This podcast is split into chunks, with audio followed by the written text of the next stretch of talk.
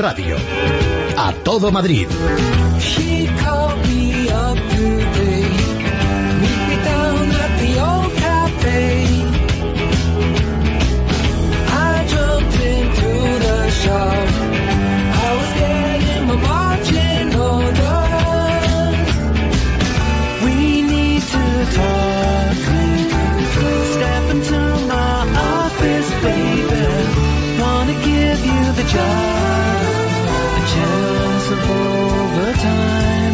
Say my place at nine. Nuria, ¿Qué tal? Buenos días, Federico. ¿es verdad que van a poner moqueta en las zanjas? Ya es lo que nos falta. Bueno, es que cuánta moqueta pusieron. Mucha moqueta. Venga, moqueta por la Gran ¿Y Vía. ¿Por qué? ¿Por qué la moqueta? ¿Tú me lo puedes explicar? No sé, Para no estropearla. a gastar. Yo Sí. Para no estropear el asfalto, Pero ¿no? hombre, Se pone la pero moqueta. si las calles están nuevas, todo está bien, se supone. El, el, bueno, el adoquín es un adoquín de Carrara, etcétera. ¿Para qué quieres encima poner moqueta? Mucha necesidad no había. No, Y es que además un concierto es contraproducente con una moqueta. A un concierto vas a bailar, a saltar, a votar, a beber. claro, Aunque sea Coca-Cola, pero se puede. Eso moqueta. es. Tu cigarrito lo apagas en el suelo. claro. Pero bueno. Va. Ay, La vista chulona aérea. mía, como decía aquella. sí. Tenemos que empezar diciendo que según publica hoy ABC, la mayoría en la Comunidad de Madrid ya va a costar 65 diputados porque va a haber un incremento de 120 a 129 parlamentarios, dado al incremento y al crecimiento demográfico en la Comunidad de Madrid. Nunca he entendido por qué eso se tiene que sustanciar en más diputados y no en más votos por diputado. Además, según leía en esta noticia, en el Congreso de los Diputados sí que hay un tope de 400 diputados, pero en la Asamblea no hay tope. El otro, hace dos años así yo creo que hicieron obras y es verdad que ahora las obras van a ser mínimas porque ya hay sitio para meter a más gente. Pero claro, si esto si no luego tiene la mitad no hablan, si son culiparlantes, si es hacen bulto ahí. sueldo medio de un diputado bruto mensual 3.808 euros con 14 pagas. Uy. 20.000 euros que da la Asamblea Ya a cada grupo parlamentario. dietas. Sí, productividades, Sí, es que- desplazamientos. es que Comisiones no- muy poco me parece. Dadas las costumbres políticas, me parece demasiado barato. Pues ahora habrá que multiplicarlo por 129. Bien. Eh, Bueno, de manera que todavía estamos en una cosa accesible, pero 60 hay en Cataluña y no se mueve ni falta que hace. ¿Pero por qué hacen falta 129? Yo imagino que se ciñen a la ley electoral, Pero es el si gran las problema. leyes electorales van y vienen y llega Se el consigue señor y las la ley. Dont, ¿será? Se consigue un diputado por cada 50.000 habitantes y al parecer Rosa Díez tendrá que lograr el 5% de los votos para entrar con 7 u 8 diputados, que es lo que decía esa encuesta del país hace unas semanas, el día O 2 sea que mayo. cuando le daban 3, 4, en realidad serían 6, 8. Claro. No sé, no me salen a mí las cuentas, pero tampoco las he hecho con detalle. Yo creo que falta un año. En un año, hombre, es verdad que a diferencia de otras veces, ahora sí que se lo han tomado los partidos, sobre todo el PP, cosa rara, se lo ha tomado muy en serio y la comunidad está haciendo campaña ya. Sí, hoy Porque esta es ahora cuando hay que hacerla, sí, están claro. Alcobendas con todos los alcaldes del Partido Popular celebrando que llevan 150.000 firmas en contra de la subida del IVA que ha Bueno, propuesto ya el nos ha gobierno. anunciado Carmen Jara que se ha convertido en agente anti-IVA, que el jueves vendrá aquí a que, la, a que firmemos.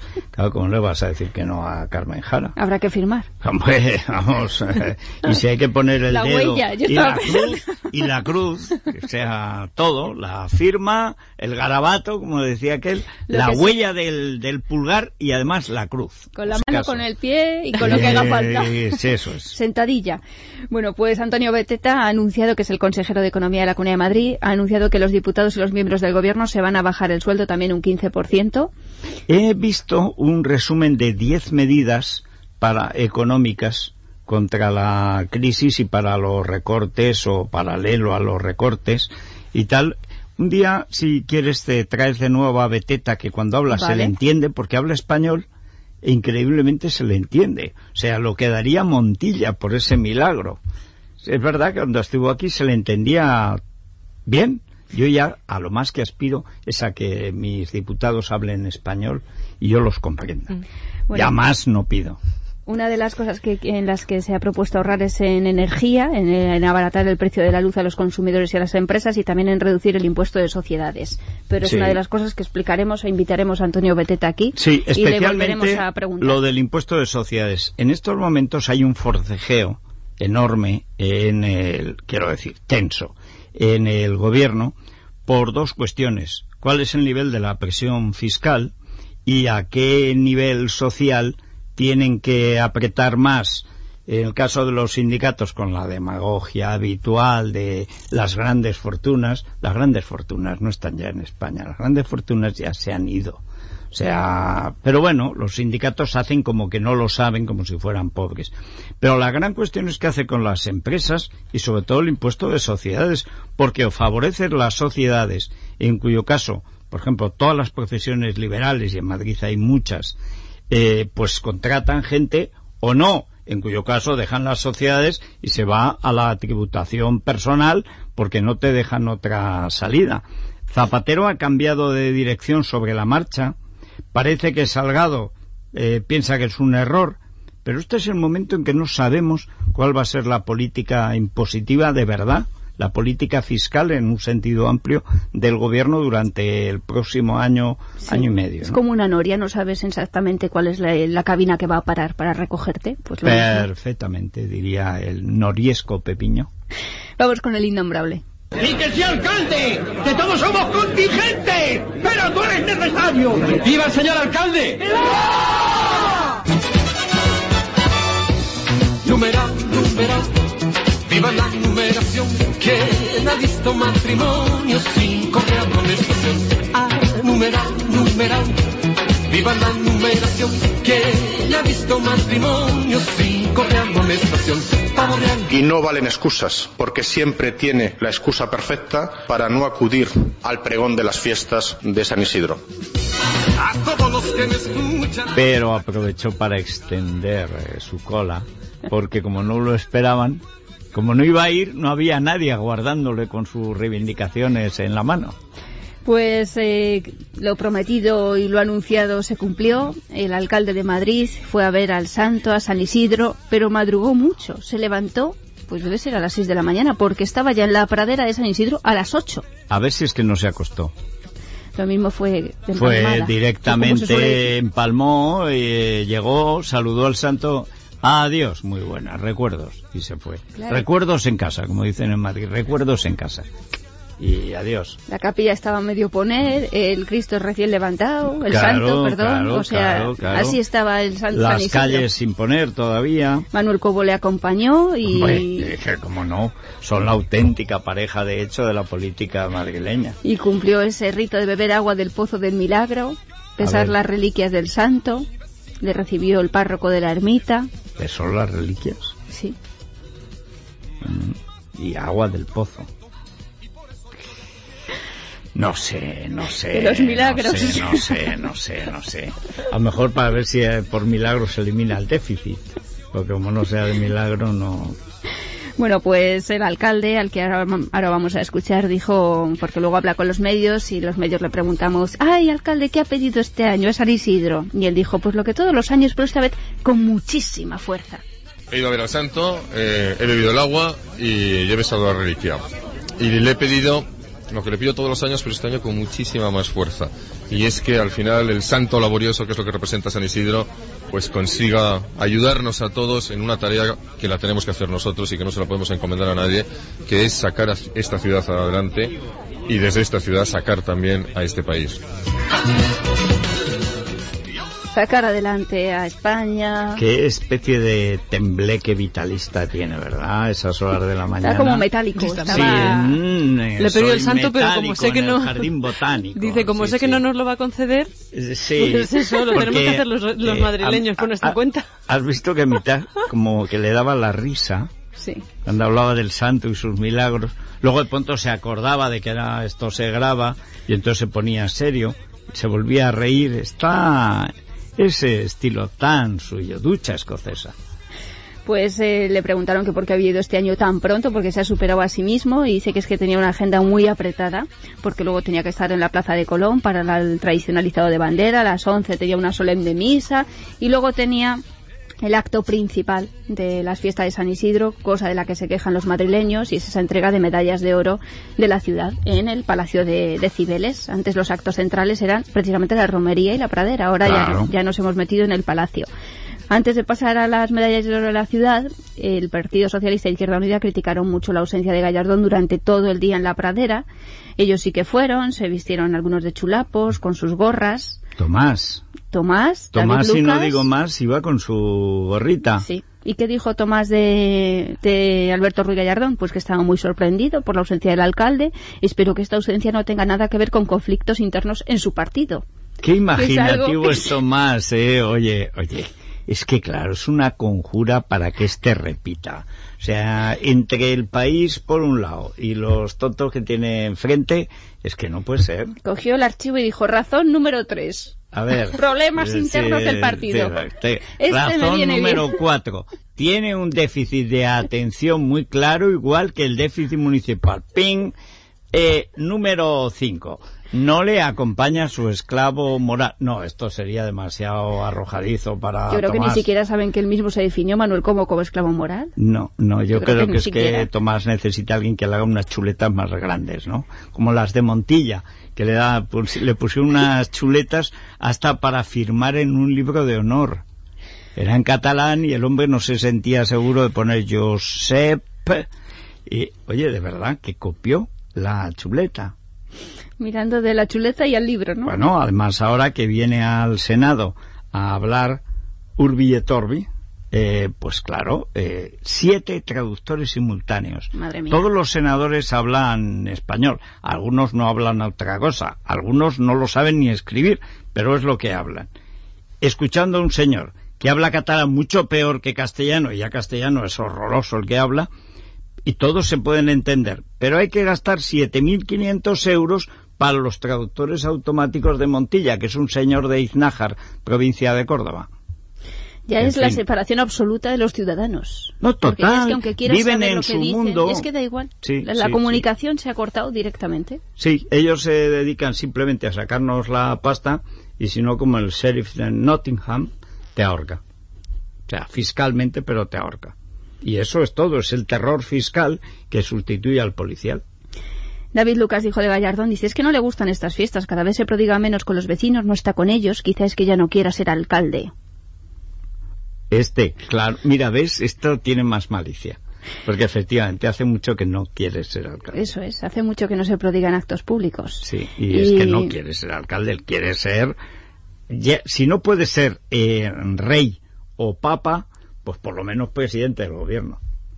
Izquierda Unida, el coordinador eh, en Madrid y portavoz de la Asamblea Gregor- Gregorio Gordo dijo que solo le interesan los actos de alto nivel y la megalomanía. Y de aquí saltamos al Palacio de Cibeles. Claro. Él entrando por la puerta, cogiendo del brazo a la duquesa de Alba, Luz Casal también Eso estaba es, allí. eso es lo que le gusta. La eh, duquesa. oh. La duquesa de Alba. eh, los premios... ¿Estaba el funcionario, No, el novio de la duquesa? No, en las fotos no ha salido desde no, no luego. estaba. Pero, No estaba. hombre, que... Pues que- ha ido de boda, ¿no? Pero No, por pero eso, ahora- ya ojos. que ahora que ya lo pasea, lo mismo lo ha vetado el alcalde. Híspido y superfluo. Oye, pues no me digas más. Tomás, no me digas más. No, estaban los cinco de los seis hijos de la duquesa. Vale. Alfonso no estaba. No, no digas más. Eh, ni el hijo Alfonso ni Alfonso el novio. Eh, hombre, pero Alfonso el novio hay que darle un, no sé, un desagravio. Se casa mañana y qué. Yo le admiro, desde luego, ¿A quién? al novio. Al novio. Yo no. Yo, eh, es que me lo pones muy difícil. Entre la duquesa, el novio y Gallardón, no elige, sé. elige. Uf, yo casi estoy por adoptar al funcionario, fíjate. Es que la superstición esta de que todo el mundo admira a la duquesa de Alba, Bueno, reconozco que a mí no me afecta. bueno. Mm, No. Bueno, No, no, de, de ella dijo Gallardón que alababa su, su labor de preservar y ordenar la herencia de la casa de Alba. Pero primero, eso lo hizo Jesús Aguirre, que en paz descanse. Lo que sí hace, pero esto no le gustará a Gallardón, es caridad, de verdad, de la que no se sabe. Pero para muchas organizaciones benéficas de la iglesia y tal, pero de eso no se tienen noticias, además está muy bien que no se tengan. Pero lo de la casa de Alba, hombre, Si entre otras cosas, el cura Aguirre, como le llamaba el rojerío fino, que había casado a todos los pobres de Madrid, se casó con su penitente, que eso es una historia maravillosa, y lo que hizo fue arreglar la fundación, todos estos tinglos para mantener un patrimonio sin tener que pagar todos los años unos impuestos en Rubens y Ticianos que hubiera sido un dolor que se perdieran. En, la, en el Palacio de, de Cibeles estaba también Antonio López, el pintor, y Rodrigo Rato. Vamos a escuchar al alcalde una parte de ese, de ese discurso que dio a los premiados. En esta experiencia, lo más valioso, valioso que tiene la sociedad española es el empeño de aquellos que se han consagrado a reflexionar a fondo sobre nuestra realidad, aceptándola para mejorarla, y el de quienes la han enriquecido con las creaciones del espíritu. Porque la cultura, que a menudo creemos consecuencia del bienestar, es también elemento precursor de este. Una sociedad culta está siempre más cerca de alcanzar sus objetivos, pues mantiene despierto el ánimo crítico que es necesario para identificar las carencias y rectificar los errores. Eh, eh, una tontería no, no, por repetida un millón de veces deja de ser una idiotez. La nación más culta de la Tierra en los años 30 era Alemania. Hitler. O sea, que tiene que ver la cultura, por ejemplo, la cultura musical de este wagneriano, que tiene que ver con la cultura política, el sentido común, el vivir dentro de tus límites, tener una vida amable, agradable, no ser megalómano, como diría eh, Gordo. Gregorio Gordo. Sí. Bueno, eh, pero estas bobadas de la cultura, esto son cosas de analfabetos. O sea, ¿qué es eso de la cultura? Repito, la nación más culta de la Tierra en los años 30 era Alemania. Tercer Reich. O sea, y por elección, ¿eh? O sea, esto no fue por la fuerza. Fue por Estoy la- enterando por usted. Y ahora Gallardón alabando a Rodrigo Rato. Lo hace de la mano de una figura sólida y brillante, como la que representa Rodrigo Rato, sin duda el mejor presidente que la Caja de Ahorros madrileña podría tener en tiempos como los que corren, y el responsable de que, en días distintos a estos, y como consecuencia de su acierto al frente del Ministerio de Economía, nuestro país ingresara en el euro cumpliendo las exigentes condiciones que eran necesarias para ello. Su excepcional talla humana y profesional representa un motivo de tranquilidad para los impositores de Caja Madrid, para los agentes socioeconómicos y para el conjunto de la sociedad madrileña. Esto es para jorobar Ignacio González, claro. Pero no ha nombrado a Aznar. No, Si Rato consigue lo que consigue es porque Aznar se empeñó y puso a Barea para recortar a todo ministro que lo impidiera, pero por favor. Que- ayer que- le tenía debajo en la caja mágica. Qué, qué malo es eh, Gallardón, eh. Aparte de insoportable, mira que es malo, eh. Y oneroso, caro, carísimo. Pero en fin, él, él lo pasaría muy bien ahí metiéndole el dedo en el ojo a, a Ignacio González. En fin. Hoy hemos querido invitar a unos minutos a Juan Carlos Mora, que es presidente de la Asociación de Vecinos del Barrio de las Letras, que han hecho una denuncia y han llamado torturador a Gallardón por el ruido que tienen que soportar. Dicen que se están pisoteando los derechos fundamentales de miles de madrileños que viven, yo creo, en una de las zonas más bonitas de, de la capital. ¿Qué tal? Buenos días, Juan Carlos. Hola, buenos días. Eh, ¿Qué es lo, ahora mismo lo que tenéis que soportar? ¿Qué es lo que denunciáis? ¿Qué es lo que estáis viviendo? Bueno, lo estamos viviendo en, en- una porción de un terreno de Madrid, de un territorio de Madrid, eh, fundamentalmente circunscrito al barrio de las letras, pero también al distrito centro, pues es una tortura acústica eh, propia de, un- de un- de- impropia de un Estado de Derecho. Entonces, bueno, eh, estamos denunciando eso, todos los vecinos y asociaciones y demás, y bueno, el alcalde se inhibe y mira para otro lado. No solamente que mira para otro lado, sino que además promociona ese tipo de actividades que en un, más del 80% están actuando ilegalmente. Ya. Creo que no les reciben en el ayuntamiento. Bueno, tuvimos una- hemos tenido algunas reuniones hace ya años, pero evidentemente eh, el alcalde lo único que ha hecho al respecto ha sido eh, cuando tuvimos la reunión dar buenas palabras y no pasar de ahí. Eh, bueno, no pasar de ahí, lo que estoy diciendo, ponerse del lado de los infractores, que es peor todavía. Ya. El otro día leíamos que el 74% de los locales de ocio de la ciudad incumple la normativa legal. Pues sí, ese es más o menos el porcentaje que tenemos calculado en base a los datos que tenemos. Y bueno, pues lo estamos remitiendo a la Fiscalía para que si hay prevaricación por parte del alcalde, por parte de miembros del gobierno municipal, pues eh, se les procese, claro, lógicamente, porque claro, lo que no puede ser es que se esté, se esté torturando a miles de ciudadanos ¿eh? Eh, cuando quien está incumpliendo la ley es el propio ayuntamiento, aparte de los propios infractores, claro, lógicamente. Ya. Lo que pasa es que en el ayuntamiento sí presentaron un plan a bombo y platillo precisamente para mejorar esta zona, incluso hacerla medio peatonal, disminuir el ruido, o sea que es una de las zonas que está ahí en el objetivo del ayuntamiento. Ya, pues no, no es una pura falacia. Aquí no se, no se, no se eh, trata más que de palabras humo y nada más. O sea, realmente las, medidas, no hay medidas, eh, no hay medidas de las muchas que hemos propuesto los, los, vecinos, tanto a nivel a nivel de asociación como a nivel global de federación y asociación de vecinos en la mesa del ocio.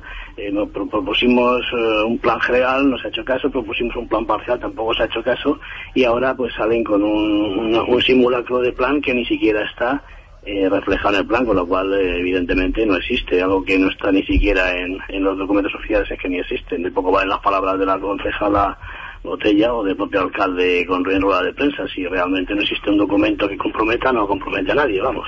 Ya.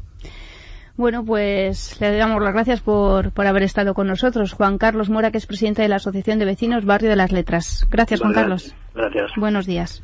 Hasta luego o sea que, es un ruido horroroso. Sí, porque, además ¿qué es que actividades son estas? Pues locales de ocio por la noche, incluso es que con claro, la puerta abierta, con la puerta abierta, incluso en azoteas. Ahora se está poniendo de moda terrazas en azoteas, fiestas en azoteas. Bueno. Entonces, claro. Le parecerá moderno y culto. Ah, claro. De hecho, Nerón las hacía.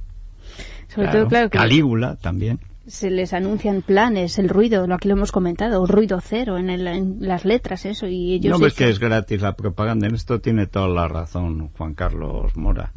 Pura falacia porque es pura mentira, pura propaganda, y como el papel lo aguanta todo y la televisión no digamos, pues lo sueltan, lo dicen y como si lo hubieran hecho. Es también el modelo zapatero, o sea, una política virtual para una realidad virtual, todo sin virtud, y luego, claro, viene la ruina caracolera, porque viene, que es lo que ha pasado en toda España y pasará en Madrid. Porque es que no se puede sostener una comunidad próspera con un, con un agujero negro deficitario en la capital. Es que no puede ser. ¿Te imaginas lo que sería con un alcalde ahorrador tipo Álvarez del Manzano, estaríamos creciendo al 2 o al 3% ya en la Comunidad de Madrid. Sí. Y eso que gracias al turismo, tanto interno como externo Madrid, se va manteniendo los comercios y porque somos como somos en Madrid. Porque si bueno, y porque hay cosas como el impuesto, el impuesto de sucesiones, el impuesto de patrimonio, etcétera, que, que se cargó Esperanza Aguirre y las empresas, por principio, vienen a Madrid porque tiene un tratamiento fiscal más racional que la mayor parte de los sitios. Y sobre todo los extranjeros vienen a Madrid, las empresas extranjeras a Madrid. A Cataluña ya no va nadie, van a Madrid. Pero claro, si además el ayuntamiento no fuera esta ruina que llevamos a cuestas, y encima con moqueta. Eh, es, que a mí estas cosas me sacan de quicio, pero qué falta hace una moqueta con el adoquinado de Madrid. Yo cuando la veía digo, no puede ser tan larga, ¿no? No puede ser, no puede ser. Y ese colorín, un azulete. Azul. Azul. Hoy a las once y media, eh, Gallardón ha estado con el presidente de la República de Chile y han estado visitando el Parque Madrid-Río. Ha dicho, pues ¿dónde le llevo? Pues a Madrid-Río. Claro, porque como en Chile no hay naturaleza, pues así la contemplan y he querido rescatar una de las declaraciones que hizo la semana pasada Gallardón cuando fue a inaugurar una parte de ese Madrid-Río, la que está más cerquita de la, de la Riviera, y parece que es que se ha obrado como un milagro. Vamos a escuchar al alcalde. La idea era sustituir las calles para los coches por paseos, sustituir los propios coches por árboles, sustituir el ruido y la contaminación del tráfico por el agua y las fuentes. Y ya se puede ver esta nueva ciudad que está surgiendo en el espacio de la antigua, en la Avenida de Portugal, en la Huerta de la Partida, en el entorno del Puente del Rey o todo el Salón de Pinos que discurre por la margen derecha. ¿Qué salones de pinos, una fuente que han puesto. ¿Pero en qué parte ha estado? Yo no la conozco. Pues justo de, al ladito de la Riviera hay una pequeña obrita que han dejado, pues sí, como para meter los pies allí del agua, Entonces, unas fuentecitas. pero al... también donde denunciamos que están esas vallas, que son cuadrados, que por ahí zonas se ni siquiera hay Pero algunas si zonas que no tienen como valla. si fueran los jardines de Babilonia. Fue como y en no las son ni los del retiro, pero bueno, este tío... Mandatario, mire para allá, mire para allá. Y mientras tanto, por detrás, toda la riviera, todo lo que dices tú de las mm, vallas que no existen, los árboles que yo, no sé, están apuntalados además. En el Pavo Real Bru Bru Bru hay una foto colgada pues de hace de la semana pasada, Madrid Río. Y entonces claro se ven las vallas por el suelo de estas de obra, la arena, horre- horroroso. eso es. Todo depende de cómo pongas el objetivo de la cámara. Claro, si lo es pones verdad. desde aquí, Bueno, claro, además, si ha ido con el el de plano. Chile, esa parte eh, se la habrán limpiado, supongo. Aunque con este nunca sabes. moqueta. Sí, sí, eso es, eso es. Bueno, Nuria, pues hasta mañana. Hasta mañana, Federico. A las 7 volvemos. Hasta mañana a las 7. Es radio.